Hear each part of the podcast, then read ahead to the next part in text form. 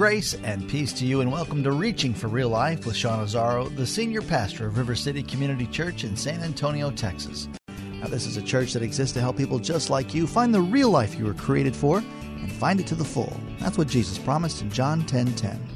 And today we continue in the series called The Storyteller, the Parables of Jesus.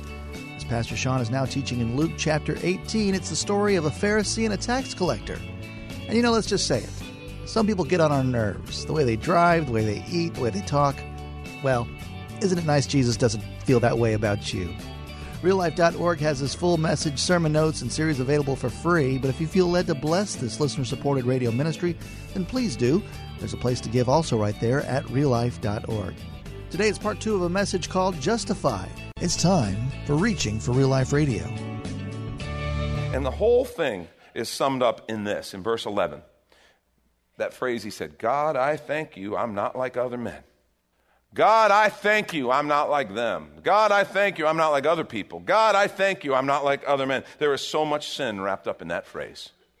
So much sin. In fact, I think the core of sin. I mean, we, would, we, we are like, we've heard this story, so we're like, I think, I hope, a little too smart and savvy to actually say that out loud. Okay? Right? I hope. We would use the obligatory, I know no one's perfect. And, oh, I'm not perfect, but, and then we would proceed. Okay? That, that's, how, that's how we would approach it, because we're smarter than that, right? I thank you I'm not like, and you fill in the blank. I thank you I'm not like those greedy business people. Hmm. Thank God I'm not like them. Thank you, God, that I'm not like those illegal aliens. Thank God I'm not like those Washington politicians. And I actually do thank God that we're not like that because we're way better than them, right? I mean, no, I'm sorry, I missed the point. The whole point. That's the whole point. That was wrong. Those Washington politicians, I thank God I'm not like them. Thank God I'm not like those religious hypocrites. They're the worst. They're the worst, high and mighty. Or thank God I'm not like those prima donna athletes. Thank God I'm not like that guy at my work who, you know, he's always got stories every Monday morning. Oh my gosh. Or I'm not like that woman down the street who who knows what's going on there. There's always something going on there. You know what I mean. Thank God I'm not like them. See, I want to suggest that is the core of the sin nature. And it's the point of Jesus' whole story. And if you're taking notes, write this down because here's the main point. It is a basic, it is a core of our faith. We are all sinners in need of a Savior. And note this word, all. And it doesn't say we are all varying degrees of sinners. Certainly, I'm a pastor. I'm kind of better than you guys, right? I mean, come on, be honest, y'all. It doesn't work like that. This is a core understanding, a cornerstone of our faith. We are lost. Apart from Jesus Christ, I am as lost, you are as lost as the most, whatever you want to define as the most wretched sinner on the face of this planet. We are lost and separated and broken. We have a core nature in us, according to the scripture, and according to the scripture, and well, any news media outlet. Anybody who's read the scriptures or paid attention at all realizes, man, people have got an evil core. I'm not saying, I'm not saying that there isn't potential for good in us because we were created in the image of God. I'm not saying that at all. There absolutely is. But apart from Him, in our rebellion, we are lost and we are all sinners, desperate sinners in need of a Savior. And this cornerstone of our faith is more than just a theological idea. It is an extremely important, important and practical contemporary message for us as we face the stuff that we all have to face every day, as we read the stuff we have to read, as we talk about the things that we have to talk about. This is an extremely practical idea. I think there's a couple points worth noting that will help us out. I think Jesus would tell us beware the myth of the good person. Beware the myth of the good person. Like I said, I'm, I'm, not, I'm not saying we don't have potential for good and that we aren't created in the image of God. We are. What I am saying, what I am saying is that mankind is in rebellion against God and we have a sin nature. And that sin nature always wants to exalt self at the expense of whatever. Beware the myth of a good person. I can't tell you how many people I've said, I, I would tell them about Jesus, but they're just such good people. They're better than anybody I know. They're better than anybody at my church. I mean, they don't really need Jesus. They're that kind of good. Um, I'm sorry to, to burst the, your bubble there. If you think that, you are absolutely deceived. I'm not saying they might not be nice. I'm not saying they might not be polite. I might not say they might not be a wonderful person. I'm just saying at their core, they have a sin nature just like you and I. And if you sat and talked to them and they were honest enough with you, they could tell you about it. See, this gets very real. Beware the myth of the good person. Paul wrote about in Romans 3 21 through 24. Look what he said. But now the righteousness of God has been manifested apart from the law, although the law and the prophets bear witness to it. He's going to introduce how this happened. See, the righteousness of God through faith in Jesus Christ for all who believe. The righteousness of God, His righteousness, real righteousness through faith in Jesus Christ for all who believe. For there's no distinction. For all have sinned. Wait a minute, look at that no distinction. For there is no distinction. You don't get to say there's degrees. Well, at least I'm better than them, right? There's no distinction. For all have sinned and fall short of the glory of God and are justified by his grace as a gift through the redemption that is in Christ. That's why we're so thankful for the cross. If we understand our condition, that the idea of the, the well, I'm better than them, you, you know, we love those comparisons because we get to pick who we compare to, right? And we could try to find somebody and go, well, I'm clearly better than them. Look, I'm here on a Sunday morning, Sean. We got to be pretty good, right? And we got to be careful in the church. We can kind of start to believe our own press. You know? Because it is, it's true. We, we came to Jesus, we were sinners. If, if we didn't recognize our sinfulness, if we didn't recognize our need for a Savior, we wouldn't even be here.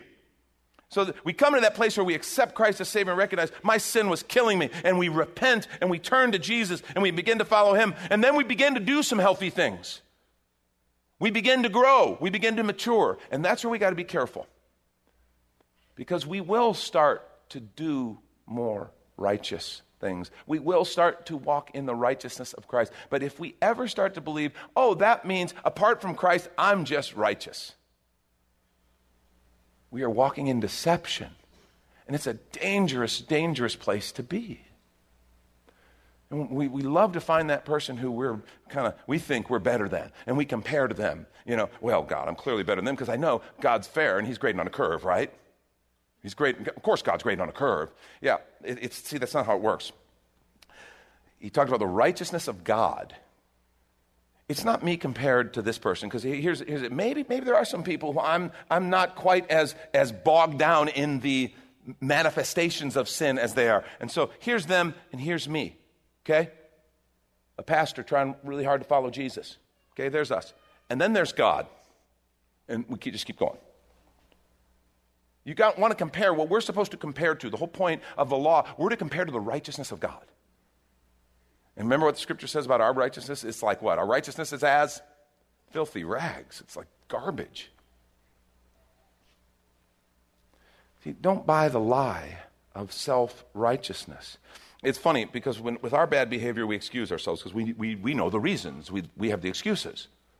And we look at other people differently. Like, oh, yeah, they're bad. Yeah, what they're doing is bad. Wow, they're, well, you know, just they're kind of a bad person.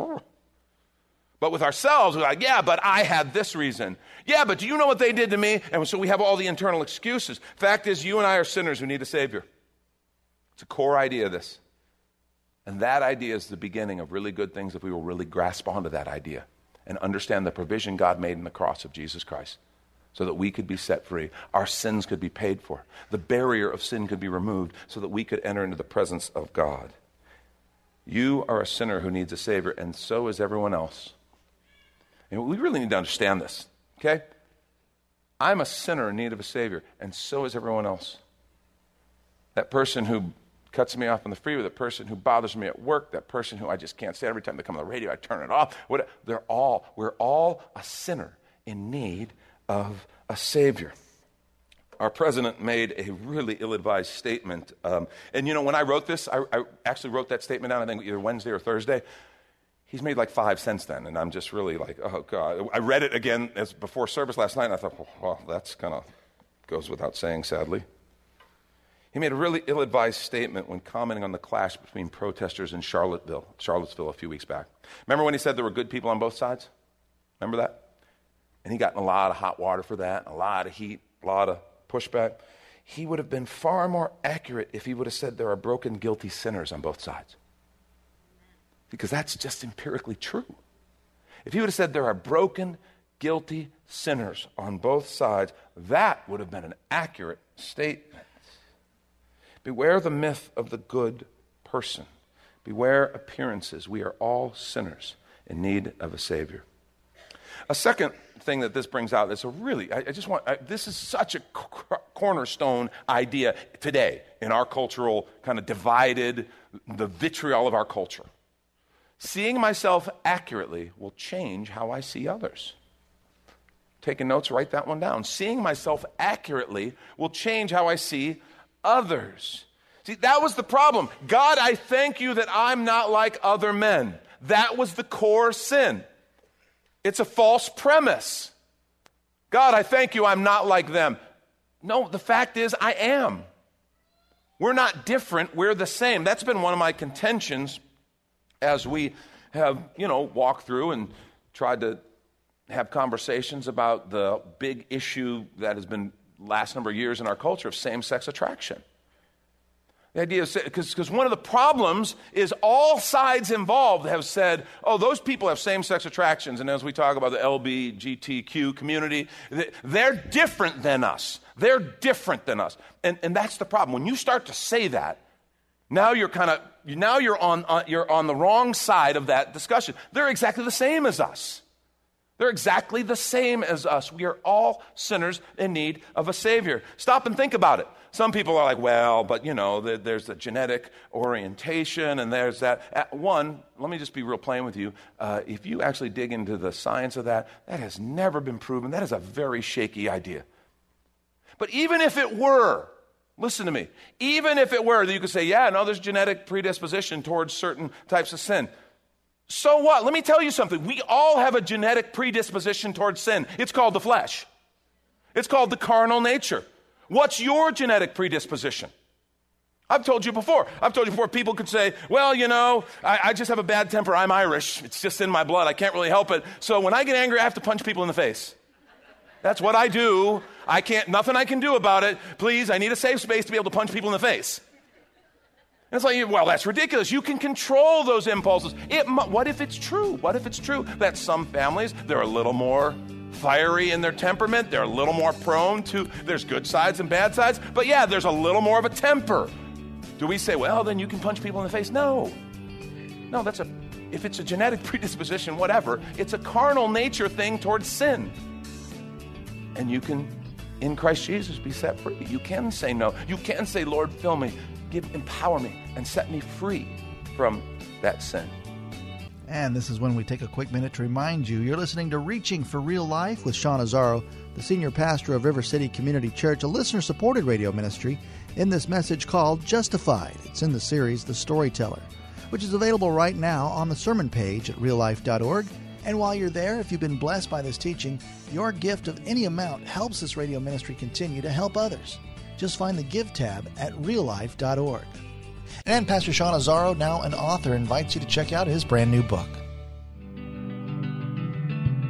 302 Books, a division of Salem Media Group, presents A Pilgrim's Guide to the Spirit Filled Life Rediscovering the Gift of the Spirit, authored by Sean Azzaro, pastor of River City Community Church in San Antonio, Texas. Growing up in and around Pentecostal churches, I really learned to appreciate the role of the Spirit in the life of the believer. But I also saw what I considered to be imbalance and excess in some of our churches when it came to how we taught about the infilling. Now available at Amazon.com, Sean Azzaro shares his most requested teaching and radio broadcast podcast series in a devotional form, encouraging you to embrace the spirit filled life. I wrote in a devotional style to encourage readers to examine the scripture with fresh eyes and make room for the Lord to speak about the role of the Spirit in our lives. The goal of the whole book is to simply make you hungry for more of the Spirit. Order your copy of A Pilgrim's Guide to the Spirit Filled Life by Sean Azzaro today at Amazon or reachingforreallife.org. And now the conclusion to the message Justified. This is Reaching for Real Life Radio. How about the person who sins in regards to opposite sex attraction? The guy who just looks at girls and goes, Man, I just I have a high sex drive, and so therefore I can't help it. I can't say no. We would look at that and go, That's ridiculous. Of course you can. Of course you can. And in Christ Jesus, you can be set free. In Christ Jesus, you can be made whole. You can be set free in Him. See, we're not different. We're the same. I don't care if you're the self righteous church person who looks at someone in the gay community and goes, That's revolting. That's gross. Yeah, well, I'm sorry. Before God, so is your sin. So is your sin. Or I don't care if you're on the other side and you go, Well, they can't help it because they have a gene and you just can't. I'm sorry. They're not different. They're not different than me. They're the same as me. And Jesus' call and his invitation is the same. His love is the same for them. That's why we have good news for people who wrestle with same sex attraction. You can be set free, like we all can be set free. Come, come along. Let's be set free by Jesus. Let's do it together. It's powerful. It's powerful. You see, that's the root of that is the sin of looking down on other people. See, what, you know why we put other people down? We put other people down out of pride because we want to exalt self in some perverse sort of way. Like I said, if I make them lower and I build myself up, and then I feel a little bit better, and it's pride. And that's the root of sin, and we all struggle with it. So if I put other people down, then I kind of feel a little bit better. Let me ask you, who do you look down on? See, we talk a lot about racism in our culture. That's great example of this sin. Racism is one of the big manifestations of this root sin. The pride of self exaltation. I'm going to use that criteria and look down on someone else. And we find all kinds of ways to divide and all kinds of reasons to exalt ourselves by putting others down. How about economic status? You ever had you ever been made to feel like you were lesser than someone because they made more money and they were able to do more things and had more things? Just kind of sense of looking down, or maybe you've been on the other side of that. Maybe you've kind of looked down on some people because well, they're just not quite as successful as you, and their economic status isn't there. How about regional? We, we, we can divide over regions. You know, there's those hicks in the flyover country, right? Versus the freaks who live on the coast. Okay? And we can just look down on people because of regional, where they live. How about political? Oh, those foolish Democrats, those foolish Republicans, those foolish right wingers, those foolish left wingers. And we exalt self while looking down at someone else. Let me just say if you look down at people of another race, and you kind of think things like, well, they're all angry and they're, they're violent and they're entitled and, you know, I don't know what the, what the big deal is, and they're all that way. You're guilty of this sin. Why don't you just go out and say, God, I thank you I'm not like other people. God, I thank you I'm not like them. If you look at people of another race and say, well, they're all racist, you know, they can't help it. They're privileged. They're hypocrites. You're guilty of this sin. Why don't you just go out and say, God, I thank you that I'm not like other men. I thank you that I'm not like them.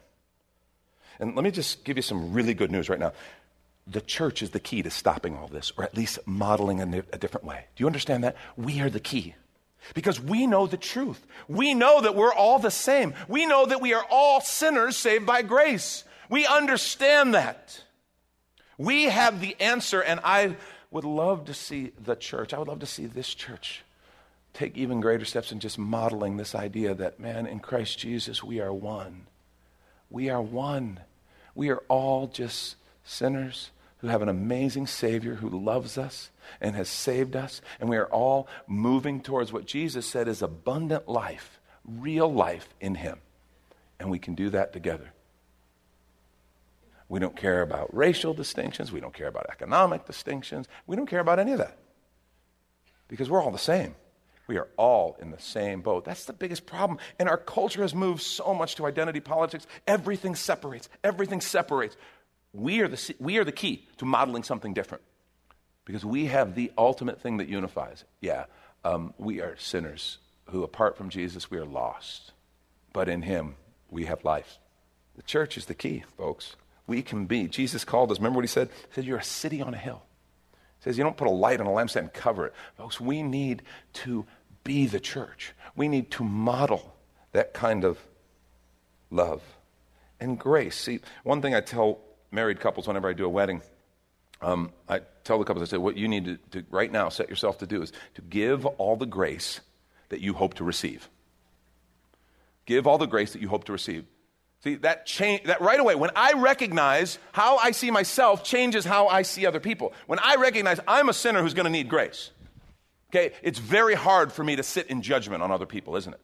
When I know Okay, I screwed up like five times, and my wife was really gracious to me. And then she does something, and I'm, how dare you? You know, it's hard to do that, isn't it? Because you're kind of like, boy, I'm kind of a jerk right now because she like forgave me five times. I should probably give her grace because, boy, I sure needed it, and she gave it to me. That's why Jesus in Matthew 7, 1 through 5 said, Judge not that you be not judged, for with the judgment you pronounce, you will be judged. And with this measure, you'll use it. Uh, with the measure you use, it'll be measured to you. Listen, I love this. Do you know Jesus is being kind of sarcastic and ridiculous here on purpose? Why do you see the speck? This is a little parable, a little word picture. Why do you see the speck that's in your brother's eye, but do not notice the log that is in your own eye? Another translation says a plank. And so Jesus is and they're sitting there. This is the Messiah. This is the Savior, the chosen one, talking about a, a plank in your eye. Here, let me get that speck out of you. My arm's not long enough. Hold on. That's, this is a ridiculous picture. Why don't you see the speck that's in your brother's eye, but don't notice a log that's in your own eye? How can you say to your brother, let me take that speck out of your eye when there's a log in your eye? You hypocrite, first take the log out of your own eye. Then you'll see clearly to take the speck out of your brother's eye. And by the way, after I've recognized and seen the log in my own eye and worked and let the Lord take it out and remove it, let me tell you something about the speck in my brother's eye. It looks a whole lot different. When I've been staring at a big old log, a plank in my eye, it makes me far more gentle and far more compassionate on the speck that's in my brother's eye. When I recognize my own sin and my need for grace, I am unbelievably far more gracious to other people. See, we're all sinners in need of a Savior, aren't we? All sinners in need of a Savior. Jesus tells us, oh, you know what I did this last night? Oh, I did finish this one. Good. Last night I forgot to finish the passage. It was really awkward. You should have been there. in this story, Okay, Jesus doesn't just present the problem and then go, well, figure it out because you guys are messed up. No, he actually tells us how to protect ourselves from this destructive sin of, God, I'm glad I'm not like them. And what he invites us to do is choose the gift of humility. Choose the gift of humility. Remember what he said? Verse 14 I tell you this, is the end of the story. This man, the tax collector, this man went down to his house justified rather than the other. For everyone who exalts himself will be humbled, but the one who humbles himself will be exalted. That's powerful. In his epistle, 1 Peter 5, 5 through 7, Peter says this Likewise, you are younger, be subject to the elders. Clothe yourselves, all of you, with humility towards one another. For listen to this God opposes the proud, but he gives grace to the humble. That's, that's, we need to know that. That's really important. Humble yourselves, therefore, under the mighty hand of God, so that at the proper time he may exalt you. Casting all your anxieties on him because he cares for you. You know what that means? I don't have to exalt myself, I don't have to put other people down. I- am fine. He's going to take care of me. I don't have to exalt myself. I don't have to position. I don't have to put other people down. No, no. I, I, don't need to be anxious. That's out, of, that's out of a fear and an anxiety and an insecurity. He says, You don't have to be like that. He cares for you. You're fine. You don't have to do that. That picture, Peter said, clothe yourselves with humility. I mean, it's just like, just let it be the very essence of your nature. And it's funny, he says, toward one another, not just towards God. It's like, I, am happy to humble myself before God because He's God, you know. He's, he's the Almighty, He's the Creator, the Alpha, the Omega. I don't want to humble myself for y'all because you're just people. And you, by the way, you're around all the time. Know, I can kid myself and say I'm humbling myself to, before God when I'm not really. Because I said the right words, even though I'm boldly disobeying Him in something, which is definitely not humbling myself before God. But when it comes to you, you're right here in my face all the time. And we're interacting, and humbling myself before real people is a struggle, but that's what the scripture said. See, there's such an important principle here. What both Jesus said and Peter quoted, James quotes the same thing. The fact is, you will be humbled and you will be exalted. This is truth. You can take this to the bank. Scripture says it. Anyone who's lived any length of years knows this is true. You will be humbled and you will be exalted. Here's what Jesus is telling us you get to decide, to decide in what order and by whom. You get to decide in what order and by whom, because Jesus said, You exalt yourself, you'll be brought down. God opposes the proud. But if you humble yourself, says He will lift you up, He will exalt you. He will lift you up in due time. Humility is the path to advancement, the path to growth, the path to God coming alongside says, I will exalt you. I will lift you up. I don't need you doing that to yourself all the time. I need, I need, I need you to humble yourself so that you're in a place where you're teachable, where you're open, where you can receive. Because the minute we're puffed up and exalted in pride, we close off. And that's a dangerous place to be. We are all sinners in need of a Savior. And that is just the biblical truth. And we have to decide what we're going to do about it. That's Pastor Sean Azzaro. You've been listening to Reaching for Real Life Radio. And if you'd like to hear this full message in this series, The Storyteller, it's available right now on demand at reallife.org. And while you're there, we'd appreciate your feedback. You can leave us a note on our Contact Us page. Or even better, your financial gift helps this radio ministry continue. Find that Give tab at reallife.org. But of course, you're invited to visit and join us at River City Community Church, located on Lookout Road right behind Retama Park, next to the Real Life Amphitheater. If you'd like to call the church, the number is 210 490 5262. As Reaching for Real Life Radio is a service of River City Community Church, we hope you join us again next time as you travel the road to real life.